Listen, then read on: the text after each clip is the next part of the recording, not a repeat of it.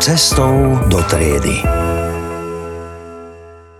K tejto úvahe ma inšpiroval náš syn obvinením, že klameme deti. Že ich klameme, keď im tvrdíme, že učenie je ľahké a zábavné.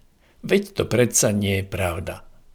Najskôr som nesúhlasil, ale potom som musel uznať, že asi má trochu pravdu. Skutočne už pred prvým vstupom do školských hlavíc im stále opakujeme, aké to bude v škole veselé a úžasné.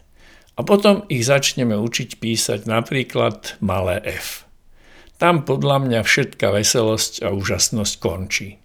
Všetci sme podľahli móde zábavnosti. Nedávno som počúval v rozhlase rozhovor s pani učiteľkou, ktorá hovorila o tom, ako sa každú tému snaží urobiť pre stredoškolákov zaujímavou a zábavnou. Chválihodné. Ale čítam len veľmi málo firemných inzerátov, ktoré lákajú ľudí tým, že u nich je zábava.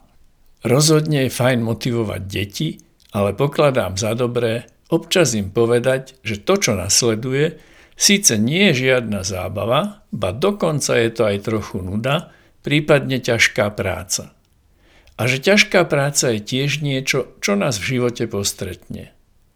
Vyžadujme od nich aj rutinné, nezaujímavé a ťažké činnosti. Zjednodušene, učenie by nemalo byť vždy iba ľahké a zábavné. Vo svojej podstate také ani nemôže vždy byť. Riešenie kvadratických rovníc sa proste treba naučiť ich opakovaným počítaním.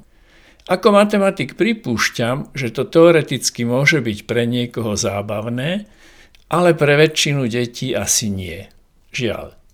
Alebo vybrané slova. Na vybraných slovách sa podľa mňa dodnes zabáva len ten, kto ich vymyslel. Takže áno, neklamme deti. Hovorme im otvorene, že ak sa chcú niečo naučiť, tak to nebude vždy len zábava. Radšej ich naučme, že dobrý pocit môžeme mať aj z nezaujímavej, rutinnej či ťažkej práce, ak sme ju odviedli dobre. Cestou do triedy s Petrom Berom.